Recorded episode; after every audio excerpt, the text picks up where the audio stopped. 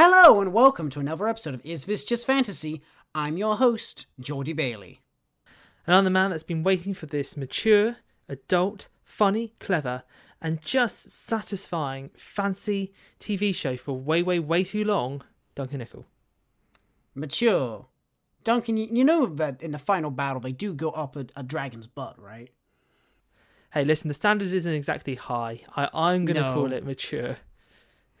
I and I, I see exactly what you mean. Duncan, this week we are doing a little bonus episode and we are talking about uh, the hit fantasy TV show The Legend of Vox Machina, specifically season two, which is just wrapped. Absolutely. It's been a wild ride and something that I, to be quite honest, binged. I watched maybe the mm-hmm. 1st five episodes kind of slowly.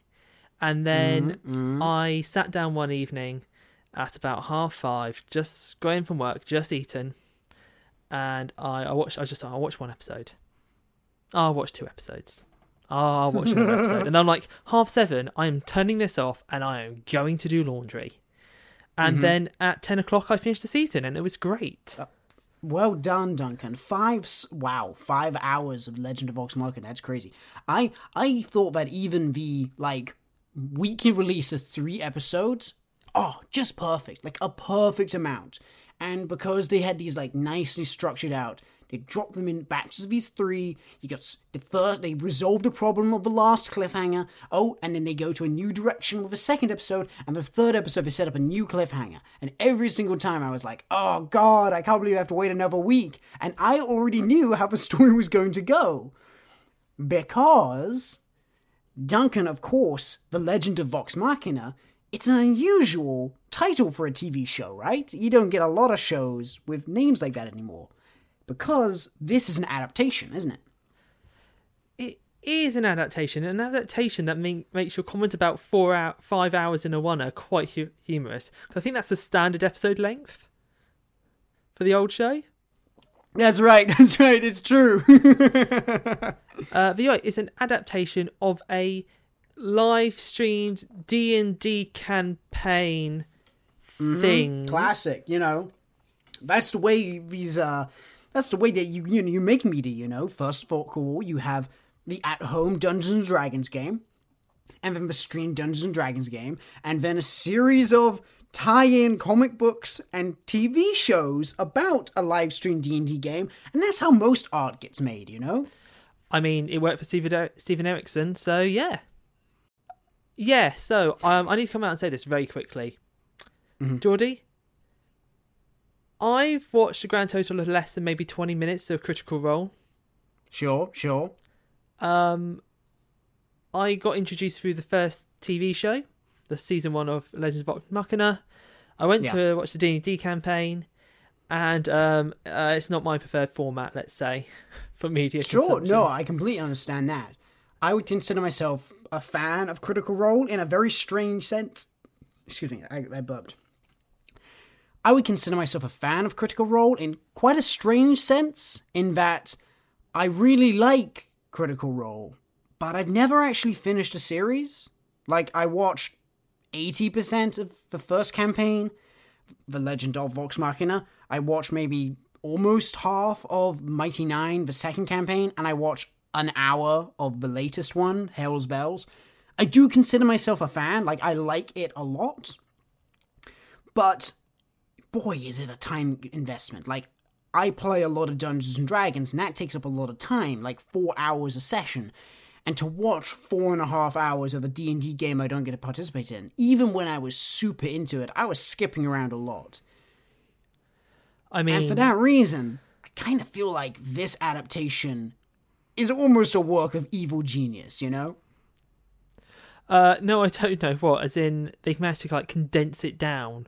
Absolutely. Like, this way. is a really good adaptation. And what I think is going to be the main point of this episode, Duncan, what we can sort of bring to it in a discussion is that I know what's been adapted. I've seen all the events that take place in the Chroma Conclave arc, the current arc of Vox Machina.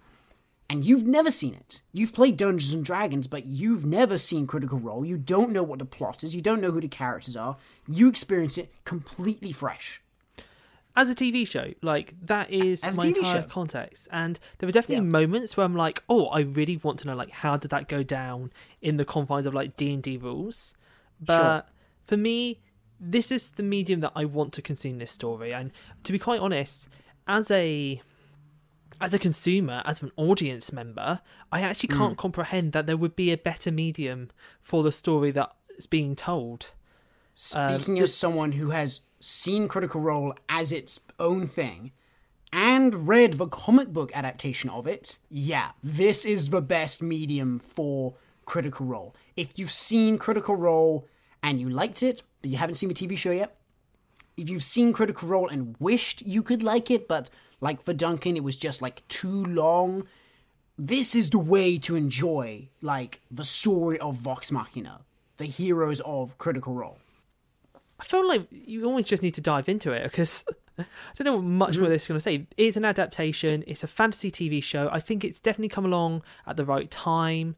Uh, I think I've kind of mentioned first. You know, the fantasy landscape, especially in TV, has evolved so much over the last sort of decade since Game of Thrones Mm. came along. But this really feels like the continuation, more of the vein of shows like Avatar: The Last Airbender being animated. Mm-hmm. And I think what this show has done is taken up a space that I felt was always a bit empty. And there have been shows that sort of edged around it in terms of Western animation, I, and that's quite a key point. I think anime has been doing some of these things for a very long time, but Western animation uh, being both uh, mature but not juvenile with its mature content, if you get me, in Yeah, the sense that Because what you're sort of hinting at is that there are plenty of adult animations, but they're stuff like Rick and Morty and Inside Job. They are dark comedies.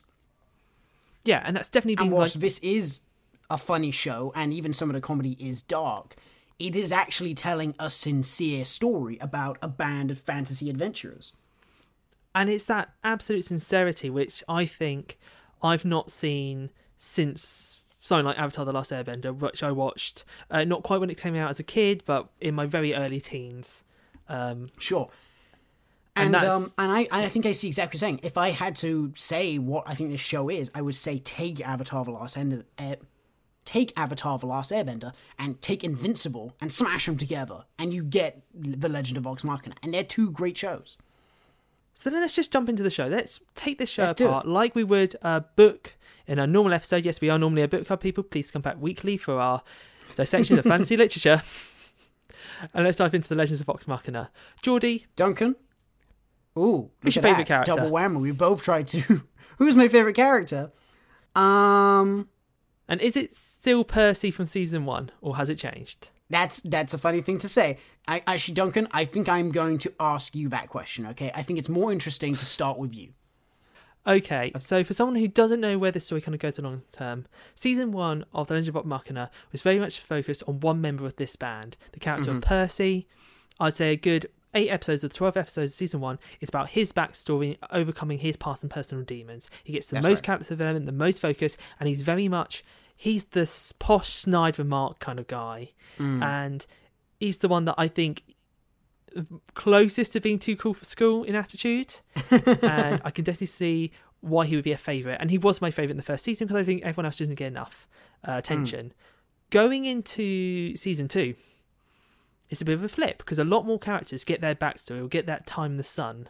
That's right. Um, I think I'm particularly surprised by Scanlan and Mm-hmm. Talking about like comedy jokes, but given a sense of sincerity. He had a character moment which was beautiful, but to my almost surprise, actually, in fact, no, to my absolute surprise and shock, my favourite character in season two was the one that was least in the first season, and that is Pike. Really? Yeah. I mean, I can definitely understand why. I'd love to hear more about Pike being your fave. Well, so Pike is, and I think this Pike for me taps into the same aspect that I like in a lot of my D and D characters. Pike is the one when I look at this story, I go, I'd want to play Pike Mm. because Pike is the cleric. Pike is the one who's most, um, I'd say, trying to be good. Mm-hmm. and I think Pike gets given the most sort of less, the least amount of sort of broodingness, which sort of overhangs some of the other members of the cast. Uh, Vex and Vax, even uh, Grog in this one, I think, has some brooding his kind of story, but also isn't the innocent uh, with Keyleth. Like if it almost mm boils on like naivety, Pike I like it because it's like this will of good and like I want to do the best in the world and I'm gonna stick by my bandmates. But she has this hard kind of angry edge, which stops her kind of being I don't know slightly annoying to me. I think I'm like yes, you've got that sense of action there, and That's ultimately. I, I, if I was when I play D and I play a lot of paladins, and I know Pike. I don't think is a direct paladin, probably a cleric, um, most But a a cleric, cleric. a war cleric. Oh, wonderful. Uh, that's who I'd want to play. That is the part, the role in the party. That I'm like, yes, use your divine powers, go at them, defend I have them. to say and- something that's really interesting about Pike in this show is I feel like it is so obvious that the people who animate the fights, Pike is their favorite character as well because the way they animate Pike fighting is just so crazy. Like she's doing cartwheels and flips and smashing people with a holy mace. It's insane. And like none of the big fights in the show either really focus around her in the same way that some of them did in the first season, but they still just love to show her just walloping people. In the show, they had this theme around, they said, like, oh, Pike is like the second most physically strong character after Grog. And I never bought into it. I never bought into her being rough and tough and like super cool, but they completely sell it in the show. Are you saying so? In the original, in the, D&D in the game. game, in the in the campaign, I felt like she very much got pigeonholed into healer, even though she was like a war cleric and like was doing a lot of damage of like rays of light and stuff. She was very much like picking people up and saving people's lives, and that's still an important thing she does in the show. But way more emphasis is placed on her being a, a butt kicker.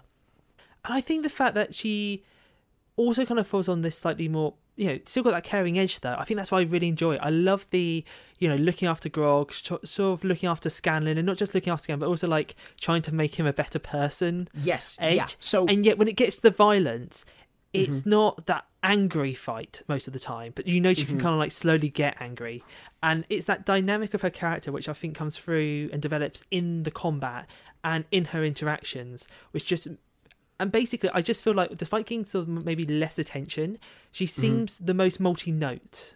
That phrase we use, multi-note. multi one, or you can have a one-note character, you can have a multi-note character. That m- multi-layered character. But now, Multi-layered. so I I'm glad you picked up on the relationship between Pike and Scanlan because I really want to hone in on that, and I want to hone in it when we talk about changes made from the source material to um to this new medium. I'll jump in and I'll say that my favorite camp, my character favorite, my favorite character for this season is absolutely Scanlan. Uh, I've always loved Scanlan. Uh, even when in earliest part of Critical Role, he's literally just a joke character. One that Scanlan didn't that one that Sam Riegel, his player and actor, because I don't think we really made this clear, but The Legend of Vox Machina is such a direct translation from the show that all of the characters in the show are played by the people who played them in the game. Like they're all professional voice actors.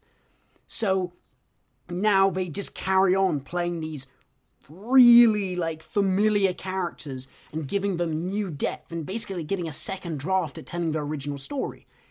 When they first when they started playing the game, Sam Riegel made Scanlan as a joke. He made his name out of a random name generator. Like he just didn't was not interested in making him a character of any depth. And in this second season of the show, we see the moment where Matt Mercer stared Sam Riegel dead in the eye and said, You are going to take this much, much more seriously. Can you bet can you guess what that moment is? oh, it has to be the moment when our lovable bard, who Mm-hmm. constantly quips about, oh, in every city we go to, he beds another woman, um, basically has to sit down and go, oh, I have a daughter I never knew about. Exactly.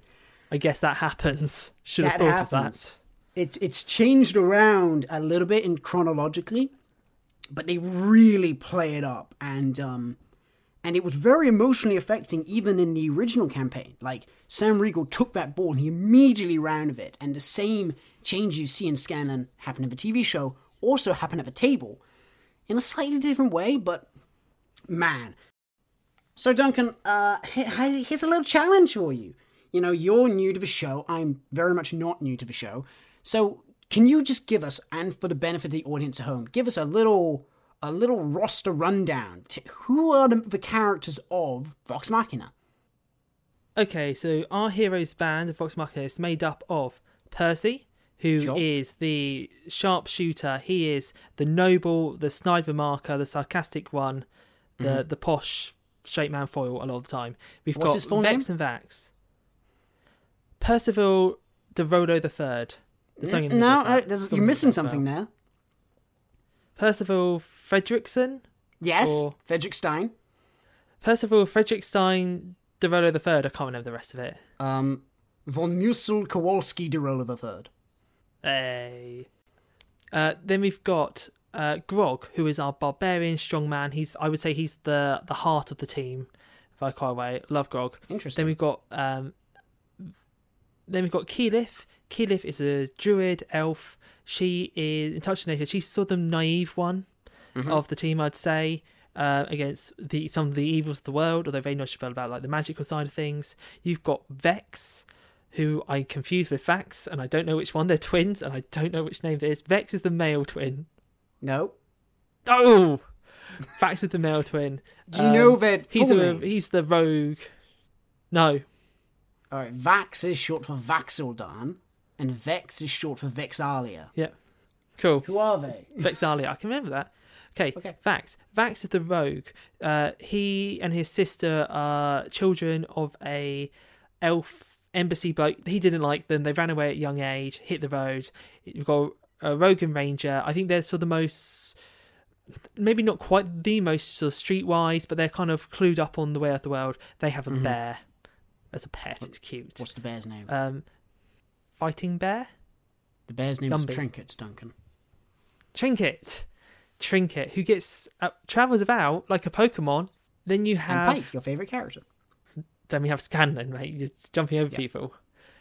Then we have Scanlan. Scanlan's the bard. He's the ladies' man. He's always there to make a joke. He's also a fellas man in the TV show. They make him pan. That is fantastic. Mm-hmm. Um, and yeah, great, excellent songs out of Scanlan in this show, and surprising amount of heart. And then finally Pike, the cleric, the moral center, uh, the one with the angry edge, and my favorite character Mm. by far uh, in season two. So let's let's just really break down what happens in season two of the show. You mentioned that season one is much more focused on Percy. It's his personal struggle. It adapts the Briarwood arc, the the arc in the t- in the original show, which really solidified that this was like a special special game.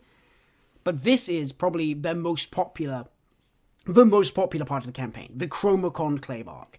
What is the Chroma Conclave, Duncan? What's the source of drama in this show? So the criminal conclave, the criminal, the criminal conclave, the crimble crumble, Chroma. the criminal chroma, Chroma. The League of Dragons. As in chromatic.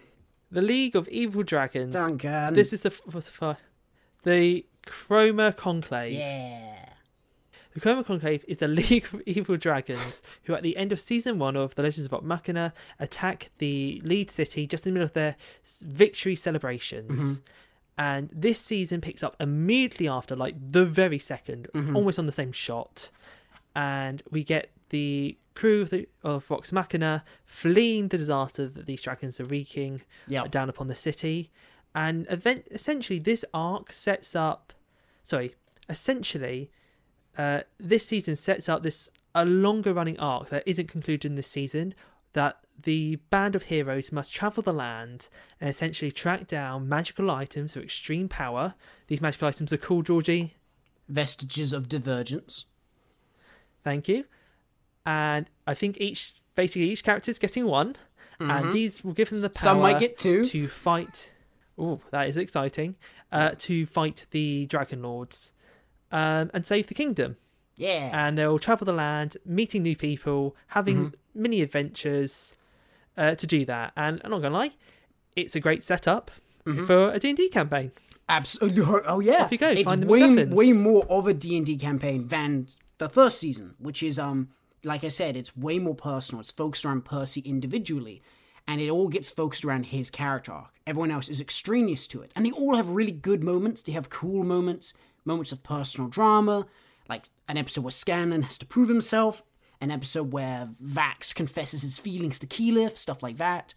But this season is all about, and this is very true to the spirit of the original, these series of mini adventures. When I say mini, I mean like like actual extended adventures originally of like you know 16 hours of adventure playtime condensed down to one episode where they get to focus on individual characters where this is an episode about Keyleth she's gonna like be the focus this is an episode about Vex'ahlia. she's gonna be the focus everyone gets their their turn of a spotlight so if you have a favorite character you just have to wait for the moment where the show gets to be all about them except for Percy Percy had so much of his own time in season one. I don't think anyone can be sad. That I, I think that's completely fair. But I do, I do actually. No, that's not true. I feel kind of bad for Percy because Percy was a bit of a background feature at this point. Like he doesn't at this point in the story have a vestige of his own, and his vestige in particular, I'd say, is one of the less interesting ones when he eventually gets one. Spoiler, that he gets vestiges. But I felt like Percy was kind of like a bit of a one note character, and a lot of his gravitas was lost. I can definitely see that, and I do think the particularly coming off season one. Season one, we established that Percy is possessed by this spirit that's kind of driving him to for revenge. Um, and I generally thought at the end of season one he gets, you know, the spirit is expelled. Uh, to summarize, and I generally thought this season we might have gotten a little bit more like self-reflection, like how do I go on in the world? You know, I've lost my main drive. You know, he's achieved his life goal. His life goal from a very young age was always to get his revenge. Revenge his, you know, revenge. Sorry, his life goal was always to avenge his family, mm-hmm. um, and he's achieved that now. So I thought there might be a bit more of him, like, oh, what am I up to now? Yeah. And we don't really get that. We don't really get a lot of conversations with Percy, even I agree. between missions. It's just sort of like he's just there to make a sniper mark, kind of be clever, and fire his gun. Something I will say, and I've mentioned this to other friends who've been watching the show, and it's something I kind of miss about the Chroma Conclave arc, which I don't think has survived adaptation, but I also think is a very smart adaptational choice, and I'm glad they didn't do this my favorite part of the Chroma Conclave arc was how long it took. Like, it really was an extended adventure. It was like months in game, like, of preparing for final battle, gathering up these artifacts, but also gaining allies and turning Whitestone essentially into like a, a, a center of resistance. And there's like, they spend two episodes or two fractions of episodes in Whitestone in this season and I kind of missed the cozy parts of the Chroma Conclave arc, the moments where it was quiet and it was just the characters hanging out, because these are really, really good role players. But hey ho, that's um that's something that um I'll talk about some more stuff when I talk about adaptation and adaptational changes. Some more stuff which I like um might bring up, but um that's something I, I, I do miss a little bit. But I do think it's a smart change. Well, that's something that I've kind of wrestled with because there's so many points in here where I'm like, you know, what are they changing? What are they doing? How does this feel like very D and D, and how does this not feel like D and D? Mm. Uh, one of the issues I had when I tried to watch Critical Role, it just made me sit there and go, I'd rather be playing my own game. I'd rather be if I'm going to spend four hours of my life, I'd rather be sat down with the guys and gals mm. and playing D and D and having our own adventures and making our own kind of connections. A question, um, Duncan. When you started tried to watch Critical Role, did you start with episode one? Oh no, not even that. I started with, um, I th- I think it was the first of the Briarwood arc. I think that I I gone online. I That's had a Google. And someone on Reddit said, "Watch it from here." And Mm-hmm. to be honest, it just so quickly got me to a point of, I see what you're doing, Mm-hmm. but I just can't work the time and the visuals. It just wasn't. It didn't have a flow in my head. I just felt like I was watching other people have fun. Whereas even when I watch the TV show, it's, I don't know if this sounds weird, even though I'm still just watching it. I feel more part of the action. You know, Mm. I feel like I'm there with the characters a lot more. I think it might, in a weird way, be sort of a maybe sort of like a fourth wall issue. It's like when you watch Critical Role, I'm watching the actor playing, voicing the character. Sure. Um, whereas in the show, I'm just watching the character. No. Even Um, as also- I know what you mean, I know what you mean. Uh, even as someone who really likes Critical Role, I have to say I probably skipped whole episodes worth of the show just jumping around, going from bits I found boring or moments where they were a bit too bogged down in like the maths of calculating damage. And I just was like, okay, okay, on to the next moment, on to the next moment. Oh. and Dude, we've got to stop there, right? Calculating damage, like the maths of playing D&D, I'm going to tell you now. And I mean this, I really mean this in the nicest way possible. And I love playing D&D with you and all the guys. yeah, Um, I sometimes struggle to pay attention to the maths of my own damn turns, let alone the other people I'm playing with. I'm literally some, in the nicest way. I sometimes Yeah. sit there and go, "Yep, I'm just going to zone out. Yep, he's doing his damage. Sure, sure, sure. Just tell me when you get to the final number, guys." In fact, sometimes I'm like, "Just tell me when you get to my turn again." Uh, that's that's a paladin. Bad, I'm doing divine strike. Do that. That's a complete faux pas. But anyway, I know. but I I'm No. not like that at all. But I do get bo- annoyed at how long it takes to calculate damage. And D and D has made me so much better at basic addition. Like I am incredibly fast at adding up numbers now because I play so much Dungeons and Dragons. So what I will just do when we play D and D is that someone will roll damage. I will immediately go letter 27, 27, all right, it's 54, that's 77, 61 damage. He's done 61 damage. All right, let's move on. Do you know what? Maybe it's not actually the adding up of the dice. Maybe it's the when we all sitting there, we're like, okay, guys, what what are we gonna do? And when it's meant to be like, like it's fine because it's a tactical game and Mm-hmm. it's a bit of a puzzle. A lot of good combat in D and D when your DM's really really good. Smart to you. Um, is like I'm real good combat. It's like it's like a it's like a puzzle and you're thinking right who's got what abilities you know if you all just stood there and you're all just fighters and you're just exchanging blows it would be dull it's like that ability and that puzzle work Mm-hmm. um I just don't find it fun to watch other people do that. It's like Yeah. watching, and I know this is weird, but it's like I don't watch um, Twitch streamers of games. Despite being quite a big gamer, I've never gotten it. I don't get watching other people have fun. No, I've sort of Um, moved on from that myself as well. Okay, Dunk. So when you're watching the show, like, did you have like a favorite episode? Like, is there a serious high point for you in this show? I definitely have to give it to not the actual climax of the show, but the climax of Grog's arc, sort of three episode arc, when he uh, takes over the herd, not horde. Um, that he originally was exiled from a, a herd of half giants led by his uncle. And this is, I would say, sort of the punch the air moment of like the gang coming back together, Grog doing a very sort of Naruto, I will believe in myself and I won't give up and I'll stand for my friends, and punching back even though he's getting his ass beat.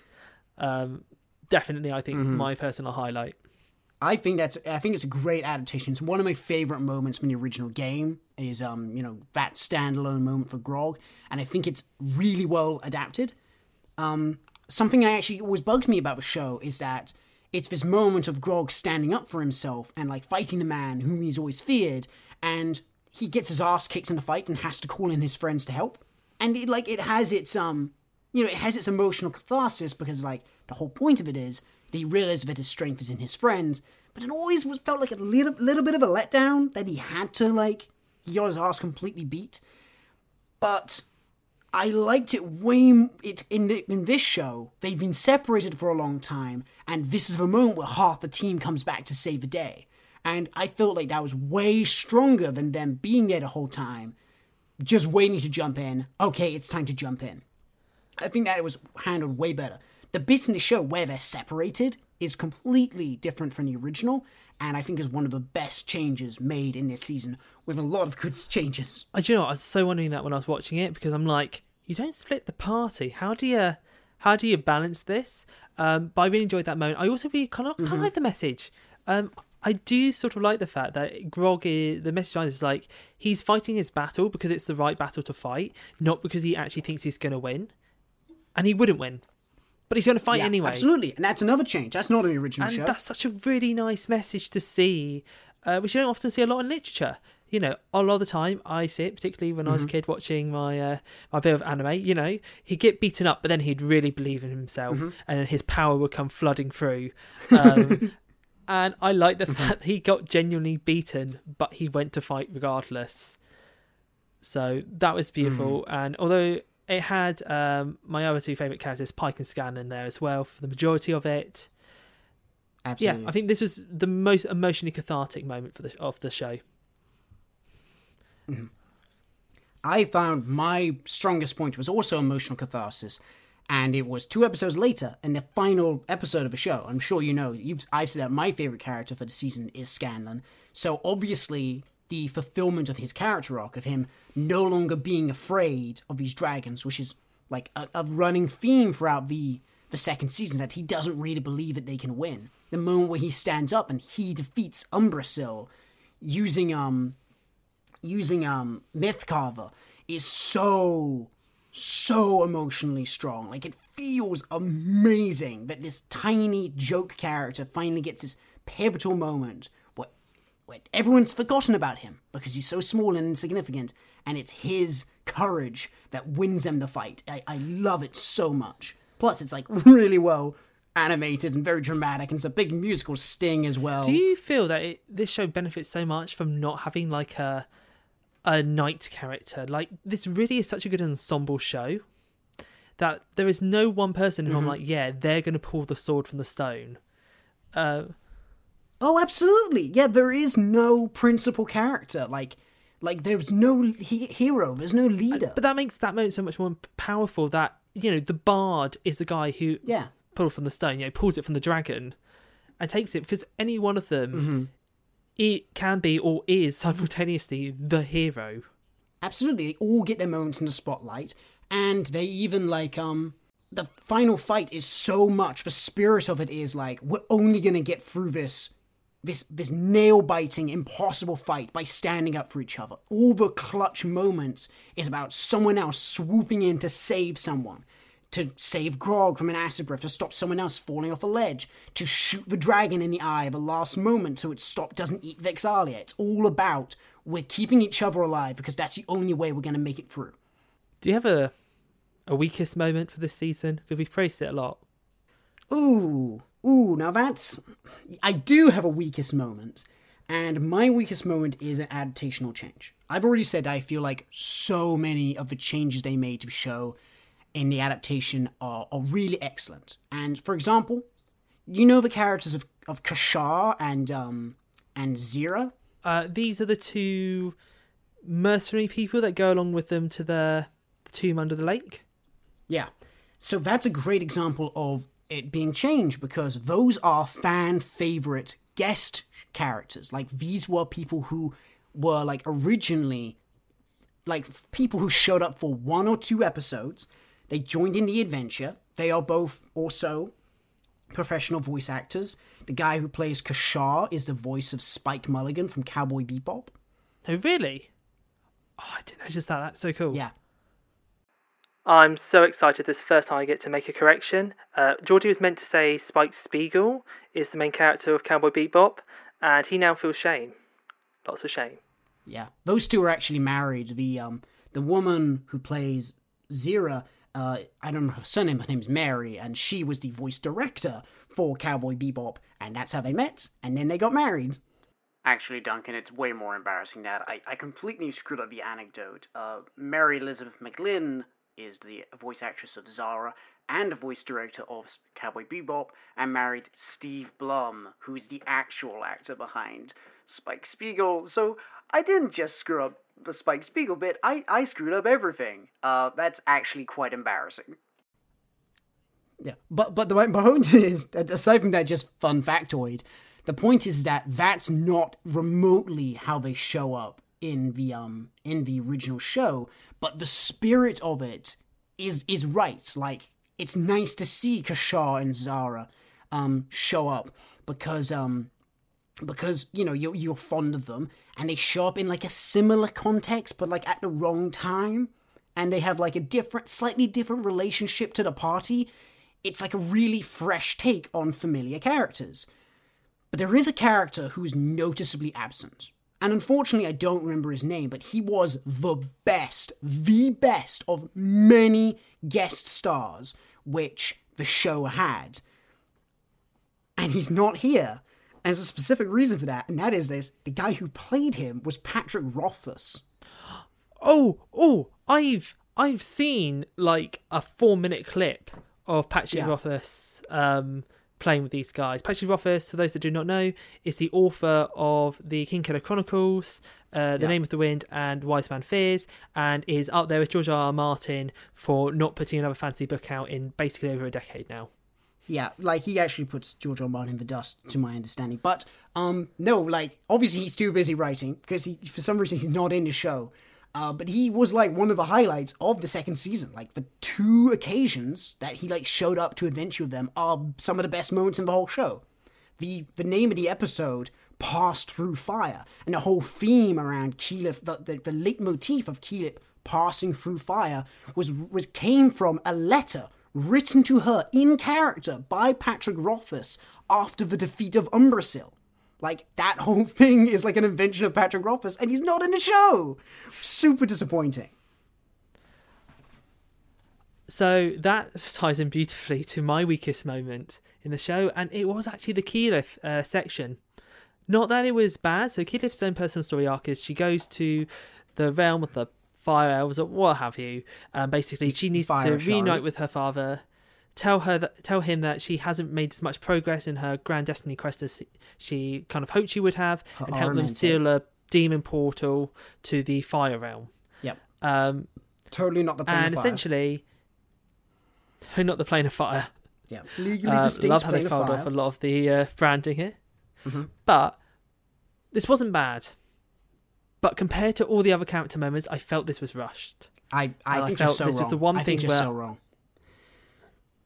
I love that one. I think it's such it's I think it's really a good episode. Um I think it does a lot of justice to Keyleth, uh, who is surprisingly like actually kind of a controversial character. A lot of people who watched uh, Critical Role originally did not like Keyleth. And honestly, I was kind of in the same boat, which I'm actually a little embarrassed about considering how good of a character she is ultimately and how much I like her. She's definitely my second favorite character after Scanlan. But man, I love that episode. I I can't um I can't really kind of comment on like you know the wider context, but I, I feel like, and maybe I'm completely wrong. I feel like maybe that was a bit of the issue though. I just felt that this, they're right, this episode, I kind of wanted more. It was the only time watching the show where, as someone who has no idea about Critical Role and like all the wider D and D campaign, that I just kind of I felt, I felt time restrictions. I just there were just moments I'm like, oh, I feel like this should have been a bit longer. The funny thing is that honestly, that's part of a show which isn't like cut down that much. Like that, uh, you we're missing out on one thing, and it's going to be very important to the next season. So I won't give it away. One element of that part of the show is removed, but honestly, it's quite a short section. I also completely skipped it the first time through. Literally, only thing that's important is that that's how Vex got her broom. Um, that's the only thing that matters about that episode. But otherwise, extremely forgettable. So a big improvement. Maybe that's my change of perspective. That it's such an improvement over the original that I just have um that I change it. But I really like about it is that this is how like it. I think it flows together quite naturally in that it's not just about Keyleth learning this lesson. It's not just about her coming into her, her confidence. It's also quite practical in that this is how she gets her new elemental form. She walks into the plane of fire, uh, the fire realm, um, and uh, she like becomes one with the fire. She becomes one with nature. I also like that it's like, well, it's very Avatar: The Last Airbender, isn't it? One sec, my brain's having to. Sorry, long term about memory. mastering the elements one by one, and this is how she learns Yes. to become attuned to her weakest element, which is fire. I get you, and I see it, and I like it. I maybe it's not that this episode was a bit short. Then maybe what I kind of just needed was just a little bit more of the setup to have been sprinkled in earlier. Like Okay. in the entirety of season one, I had no concept what her mission quest, mastering the elements, was a thing, and mm-hmm. it seemed I felt very sprung upon in this episode. Maybe- that I'm maybe like, that's fair. Here's Kidda's backstory. This is her mission. Oh, look, she's mastered an element. I'm like, oh wow, that was a quick 28 minutes. All right, fair enough, fair enough. Maybe I can't I can't assess whether or not I think it's set up well enough because maybe that's just a blind spot I have. I do think the flashback to her mum should cover that, but maybe I'm wrong. No, I'm not saying Um, it didn't cover it. I'm just saying it felt. I feel like what I needed is just to maybe get a flashback for Keyleth, Mm-hmm. like a, just a little bit earlier. Just a little moment when she gets pulled aside, or she Mm-hmm. just kind of chats to someone else, like, "Oh, I'm really up for like fighting the Chroma Conclave, but I haven't really looked at and explain a little bit about what she's her kind of history is." Um, I, 'cause I it was feel like, they did do that, but hey ho, I'm not gonna I'm not gonna dispute that since you have a very legitimate perspective as someone who doesn't know Keyleth's backstory already going into the show. But can I also add that was like the only negative. Like I'm like, Mm-hmm. yeah, I felt Keyleth it hit me a little quick. Um, that's it. Everything I- else, I am like perfect, perfect, wonderful. Character note, character note. Like I said, I binged the latter half of this uh, series because I was just like Mm. every episode ended. I was just like, right, I just need to know the next bit. Uh, classic case, Scanlan moment, cliffhanger, and it's like not a big action scene, but I'm like, I need to know how he reacts. I need I Mm-hmm. Yeah. need to know what his character does next after he gets this reveal. I don't know why I'm Mm-hmm. doing this as if it's spoilers. We're talking sp- spoilers, people. Um, When he finds out that he has a daughter, and it's like I need to see how he reacts, and then I want to see how the rest of the band reacts at the news. Mm. Hilariously, so I, I, I want to ask uh, I want to ask you about your reaction to Vax'ildan's like character arc in this series because I would say that if there was a character who had a focus and it wasn't Scanlan because he kind of like it kind of like comes up in the last part of the show I'd say the person who's the main thrust is Vax'ildan and his character arc how do I put this? I like Vax, mm-hmm. but I think he is the least interesting character if you had to sit down at a table with. And Okay. I I really enjoyed his moments because I really enjoyed his like his a lot of his action moments. Um, I enjoyed the fact though when he gets his um, his magic powers, uh, his magical armor to go super fast, and it's like oh great action scene, brilliant, go for it. Um, I like then how he becomes like the scout for the party. Um, and I really enjoyed how in his character we get a lot more sense of the wider world and this cult he's been brought into. But um, say cult, he's made the I don't want to call it the prophet. No, the visage. No, what's the word? champion Champ- champion. We'll do that. I felt there was like a religious, like a more religious connotation word for it. But yeah, he becomes the champion of the. I'm going to call it Night Mother, but that's from Elder Scrolls. no that's that's from Skyrim um, the the the matron of ravens The matron of ravens. we can't call Um, her the Raven Queen so she has to be the matron of ravens That's fine. I found that really interesting. The matron of ravens, her role is she antagonistic? Where does she stand? I just didn't find him that fun. I felt his journey was fun. he's his not action scenes fun, were fun. You know, that's the point. Is that he's basically like he's a, he's in a really bad place. He doesn't get to have fun like everyone else. You know. I just I see that is the point, but I just Mm-hmm. felt then internally because he has so much of his feelings going on. I loved him his relationship with his sister though, like Mm-hmm. that whole overprotective element. I'm like, yep, I'm there. I feel you. I see how you need to grow, but I see how it's come about. Mm-hmm. Um, but I didn't love him. He wasn't my favorite from this season. I'd appreciate that. It You know, good. I respect that. Like, I love Vax'ildan, and I, I also felt like you know he was he wasn't having the most interesting stuff to do this season. But maybe that's just because I knew. How did you feel about his the way his arc wrapped up, like the lesson he learns? Oh, I really enjoyed it. I particularly enjoyed his own sort of um, inner peace.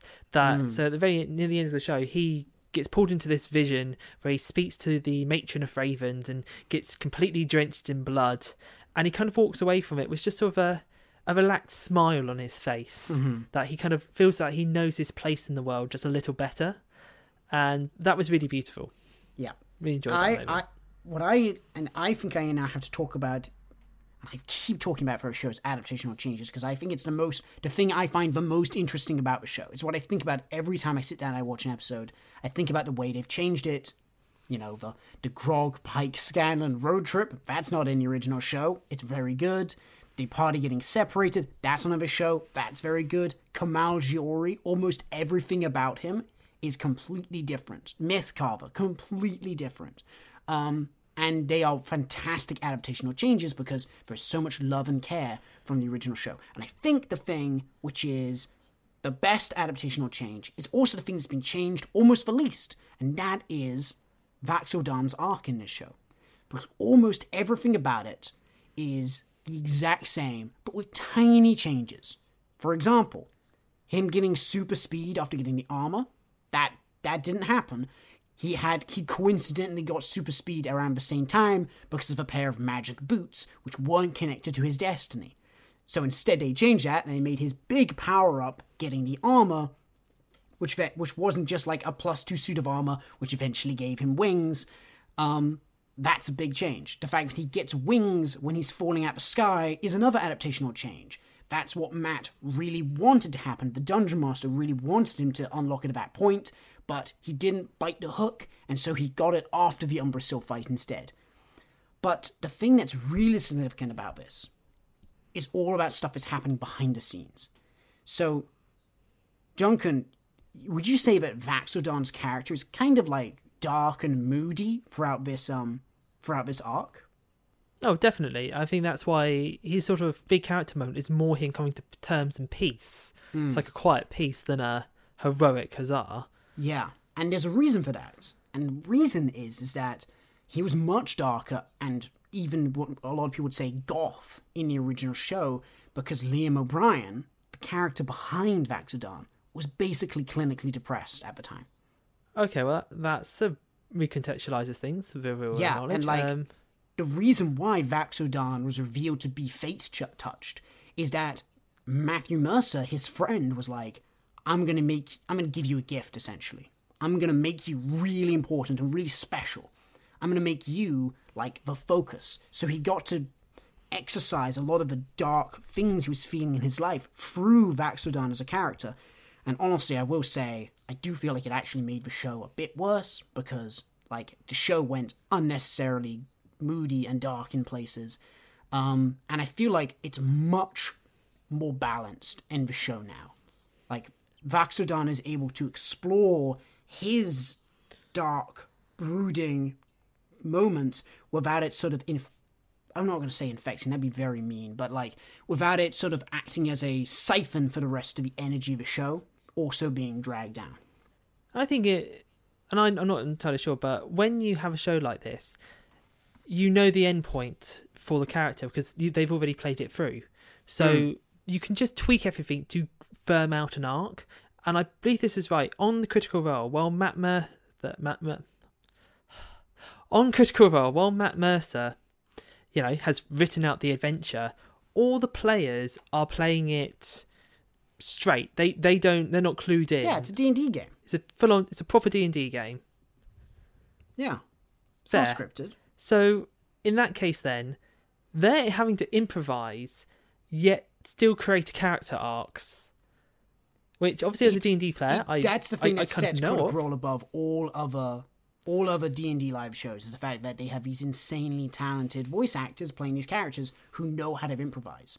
The thing which you will never understand and I know you've seen, you know that Critical Role is a is a live is a live show. You know season one of Critical Role, but you will never understand, truly understand, Duncan, that all of the cool, badass one-liners which Percy had, Taliesin Jaffe just made up. He just said it on the fly, like it's the big final showdown with him and his Jungian shadow self at the last episode is almost entirely it's it's amped up in the show, but it's almost entirely literally just a monologue from Taliesin to his like to himself.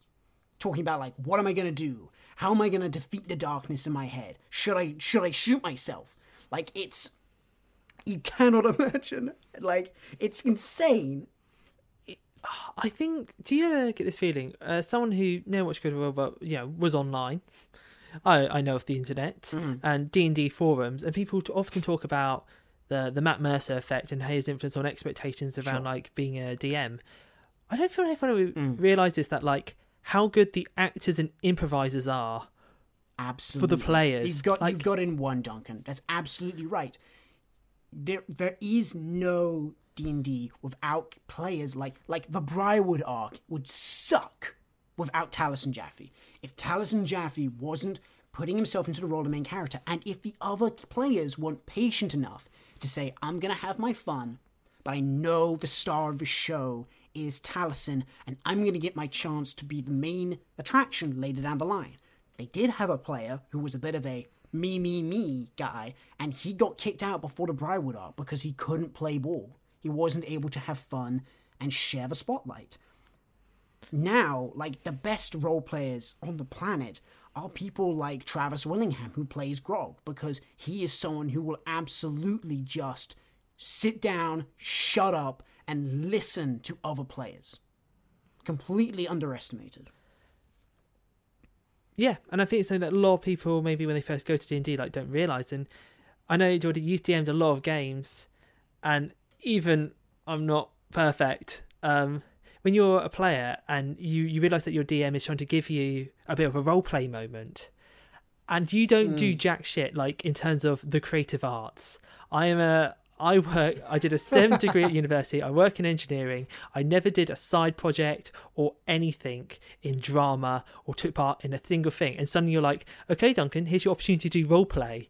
And you're literally there like, okay, I need to do the conversation, achieve the relative goals of the conversation, but also keep remembering what my character arc's meant to be. By the way, we haven't touched on this. Oh no, we missed a session. It's been three weeks. Where was my character? What recently happened? And you're literally I'm like, okay, so we did that combat. Am I traumatized? Am I traumatized? I've never been traumatized. What's this character been going through? Um, and shit, I need to ask about their, their Duncan child. is is not doing himself enough credit. Duncan is one of the more in, most enthusiastic role players that I've ever played with. Like, um, you he absolutely loves getting involved in a character's head and taking him to like, where's my character gonna go? Is he gonna go to a dark place?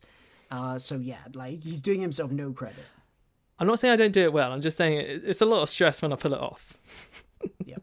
Duncan and I are quite similar players in one way, which is that we we both have a tendency to forget that we aren't the main character. Because I love to roleplay, and if I see a chance to talk to an NPC, I will grab a chance to talk to an NPC in character. And sometimes I'm like, I might, I might be stealing the oxygen from other players here. And Duncan doesn't get to dispute this. He's the exact same way.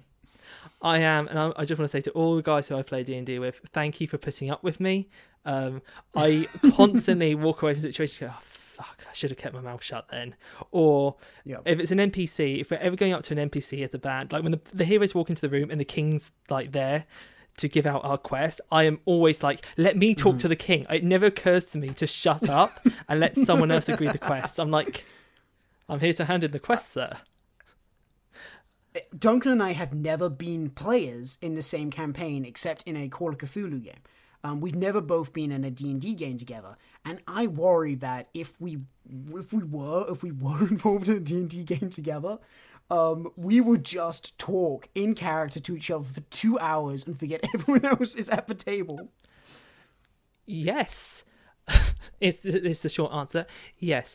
I think my, although I'm just going to throw it out there, not all my fault. Geordie, I think, just lays out so many good RP hooks. I'm like, guys, can we, can we not? Look, he's clearly giving us a feed here. Along the ribbon. Um, okay, that's that I don't think anything more say. Thank you, though. That's a lovely conversation. No worries.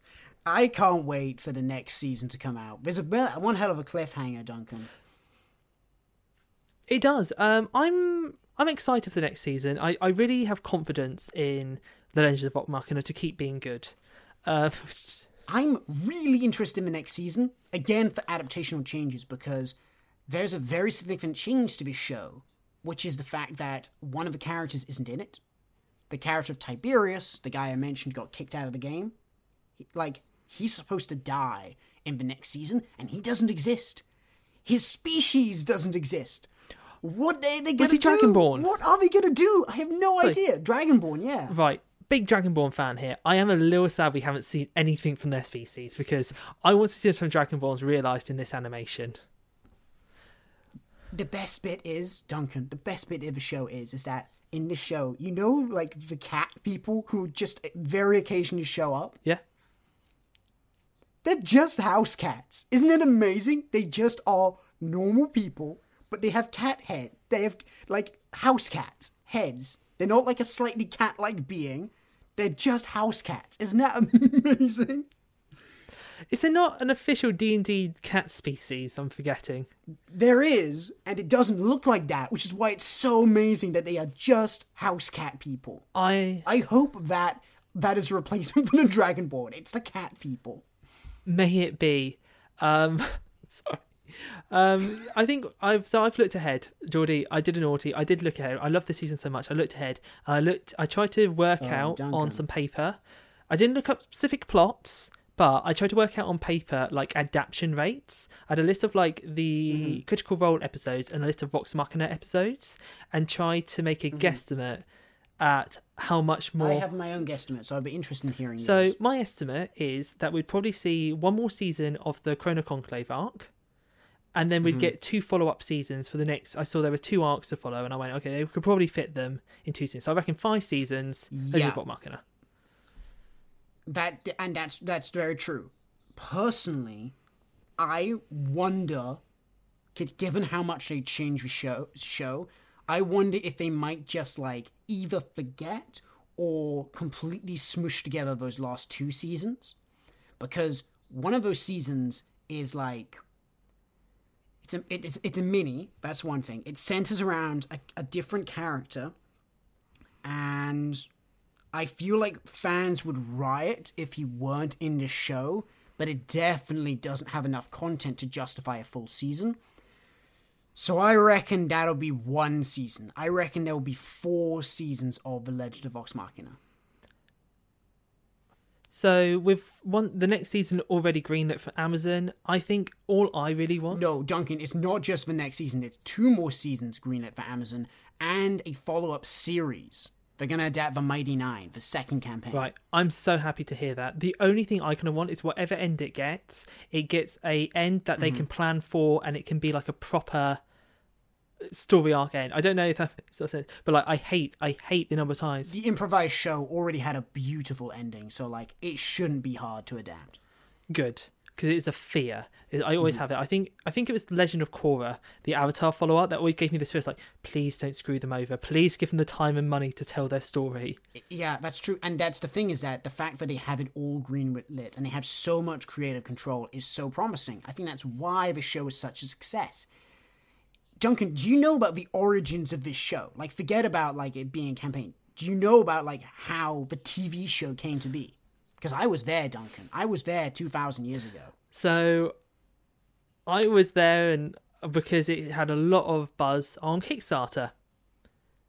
Yes, exactly. And if I'm not mistaken, they originally wanted to produce independently like a single half hour short to like cover their origin story or something like that. Yeah, like the essentially they wanted to do one episode, which became the first two episodes of season one. But something very strange happened, didn't it, Duncan? I think they They originally had a seven hundred and fifty thousand dollar, which is a huge goal. Like I have seen video games get made for only three hundred thousand, and people were like at the time, "Wow, that you did good, mate." Um, but they made more than that, didn't they? yeah, they did. They sure did. I contributed. I was there on day one. Was it something close to eleven million? Yes, eleven million. Was it dollars or pounds? I forget. Probably dollars. I think I mean dollars. Yeah, like eleven and a half million dollars. It was insane in like a week. Like they they hit like I don't know like three million dollars in like the first hour or something. It was ridiculous. Their their first their first kickstart like response thing literally starts with four of them just on camera with their mouths open staring for like a full 30 seconds of total silence it's hysterical it's really interesting. As someone who isn't into, who doesn't enjoy watching Critical Role, I feel such joy at their mm-hmm. success and such joy that yeah it was so nice because of their success telling their story in that medium, that it's managed to transfer mediums, and now I can enjoy it in a different way. And what this I really love about this EFA and what I want to put out there to people who are listening to this who haven't watched the show, all probably zero of you. Let's be honest, based on our statistics. Um, watch the show Eleven point three million dollars. because you don't need to be part of all of that. It would be great to be there, and it must have been wonderful to be part of that moment and amazing to them. But this show works on its own, and knowing that history just improves it. But you don't lose anything from not knowing it. Duncan, let me know if this isn't interesting, but would you like me to take you on the like step by step goal of how we got to the point where they were going to make a TV show? I, I'll, I'll be honest, that might not be the most interesting. Okay, fair enough. uh, In that case, I'll just edit that out.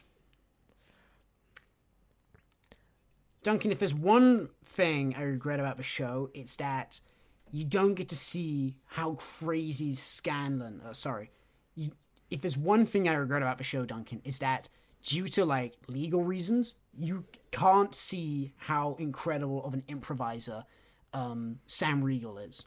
As a bard, he set got the bar for it so high because almost whenever he cast like a big spell, he would improvise a song. He would take a song which already existed and he would change up the lyrics to make them D&D or this magic spell related. Like if he had to wake someone up from a magic spell, he'd say like wake me up before you go go and to to and because you can't just take all those songs, so many of Scanlan's jokes uh, have to be removed or changed. And I really am impressed by the way they've risen to that challenge by making his songs actually like a part of a show. Like in season one, my favorite joke about it is he says like, "Oh, I have to lift these people, but it's too heavy, heavy weight," and he starts playing heavy metal, and like, and that becomes the soundtrack for the scene. They do that tons of times, and I think it works really well. I really does with Scanlan's character. Um, I think he gets of the, the best kind of comedy moments. You mentioned that then as an adaptation um, issue. There are two adaptation points that I would love to know, both relating to Scanlan, how they Oh. played out in the original show, and how then it got adapted. Okay. First one, Sure. the Sphinx. There's a scene in season two where Scanlan and the gang meet a Sphinx, and the Sphinx goes, "You must wound me for me to give you uh, the knowledge." Completely different. Yes, and everyone else goes and attacks it, and Scanlan's a bit scared, and they all get beaten up, Mm-hmm. and the Sphinx bears down on Scanlan, and Scanlan cracks out a love ballad, and that moves the Sphinx, and he feels the pain in his heart, and thus defeats it. Yeah. How did that work? Everything involving the Sphinx is completely different, and it's the best change. It's such a sudden change because the first season is pretty faithful. It's pretty a pretty a pretty, pretty faithful adaptation. That's the moment of the biggest change, overwhelmingly different, and because there's no you must wound me. I've never been wounded since the calamity, which is all of time. Um, that's not in the show. Period. He sets in this series of actually quite boring challenges, um, which does res- involve that whole Grog accidentally stabs Pike thing, but that's more of a literal complete accident as opposed to an example of him relying too much on Craven Edge and becoming toxic and violent. Uh, so that's way Just better. In To the show. clarify, But Raven Edge is a evil possessed sword. Craven Edge. Craven Edge is an evil possessed sword that drinks blood. Just- It's it's it's Storm. It's Stormbringer. It's it's what's it called? Black Razor? What's D and D? It, no, it's it's not Black Razor. It's it's Stormbringer. They they have the same inspiration, obviously. Yeah, black, evil, sentient blades that hunger for souls or whatever. But no, Craven Edge is a is a is a different spin. It's not actually Black Razor. So it's more literally just Stormbringer. Wow. It's quite literally yeah. It doesn't even have Joy, joy. It does hunger for blood instead of souls, technically. So there's a difference. But yeah, it's anyway. Um, that whole thing is actually also way better. But no, like that whole thing. He doesn't say I've never been hurt. I mean, maybe he does say that, but that's not his challenge. It's not hurt me. Um, the solution to that is way funnier, way cleverer, and the bond he has with Scanlan afterwards is new, and the fight with Umbrasyl is very new. I feel like we're this we've gone for a little longer than I even intended to. But like Yoshinori doesn't die. He doesn't die, he just leaves the show, they never go back to him. And I feel like that whole thing is such a positive change because it's so unexpected and dramatic, and it really sets up Umbrasyl as a villain. Duncan, what did you think of Umbrasyl as a villain? Okay, so Umbrasyl is uh, one of the dragons from the Chroma Conclave. He's not the head dragon; he's one of his deputies. No. And I'm not gonna lie, I for the whole season, I kind of went, "Yeah, you're, you're because season two needs a boss, and the big boss is safe for season three.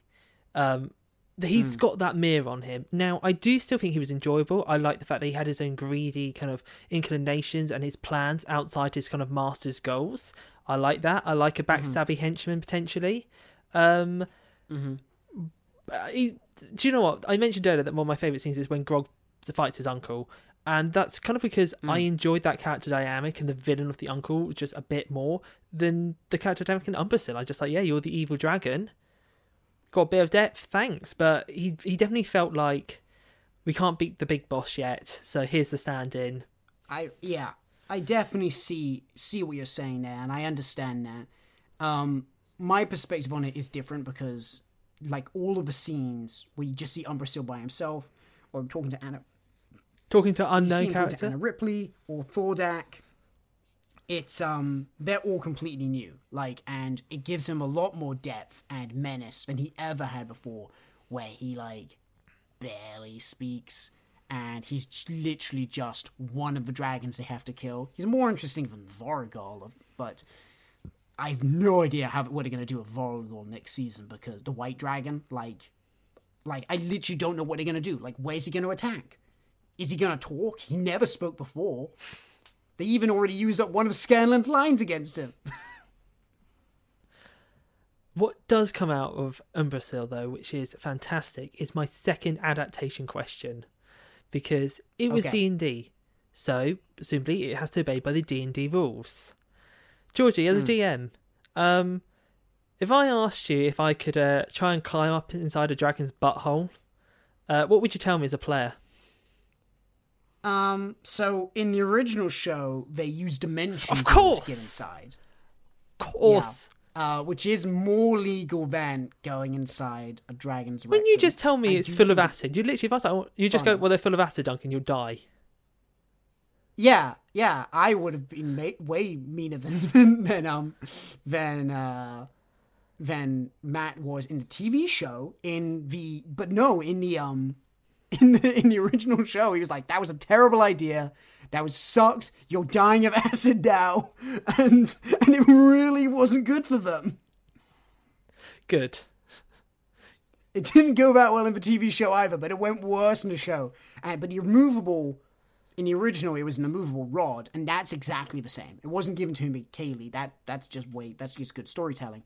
It wasn't an immovable sword, yeah, immovable rod. But they did get to use the line, "You move when Scanlan Shorthalt to allow." Uh, you move when Scanlan Shorthalt allows you to move. Is a change from when Vorugal tries to escape him in a different fight, and he slaps it down with his magic hand and uses the line, You leave when Burt Reynolds tells you can leave, because Scanlan sometimes just refers to himself as Burt Reynolds Esquire.